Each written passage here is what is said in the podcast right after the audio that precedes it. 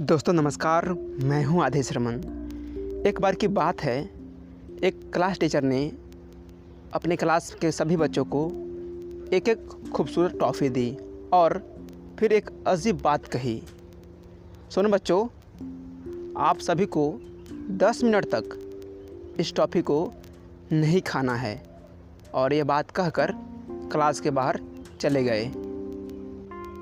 कुछ पल के लिए क्लास में बिल्कुल सन्नाटा छा गया। बच्चे एक दूसरे का मुँह देख रहे थे। समय बीत गया और जब टीचर वापस क्लास में आए तो पूरे क्लास की समीक्षा की। पूरे वर्ग में, पूरे वर्ग में केवल सात बच्चे ऐसे थे जिनकी टॉफ़ियाँ ज्यों के त्यों थी। जबकि बाकी बच्चों ने अपनी अपनी टॉफ़ी खा करके उसके रंग और स्वाद के बारे में चर्चा कर रहे थे। टीचर ने कुछ नहीं बोला।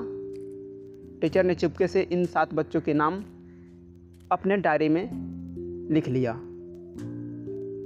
इस शिक्षक का नाम प्रोफेसर वाल्टर मशाल था।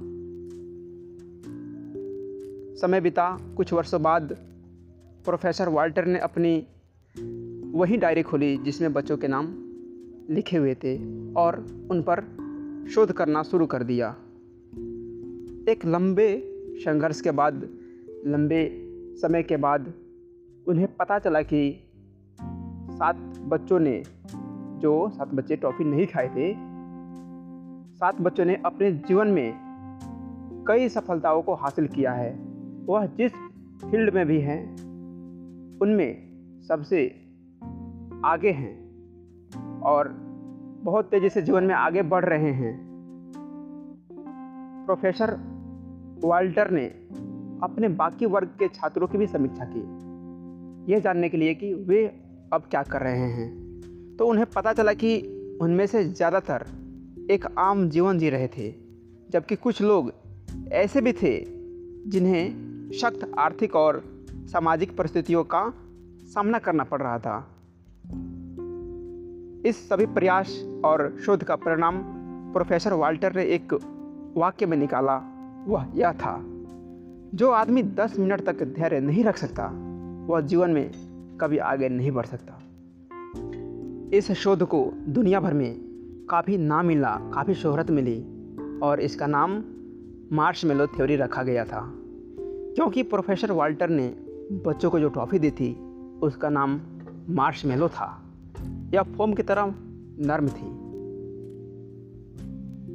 इस थ्योरी के अनुसार दुनिया के सबसे सफल लोगों में कई गुणों के साथ एक गुण धैर्य भी पाया जाता है, क्योंकि यह खूबी इंसान के बर्दाश्त करने की क्षमता को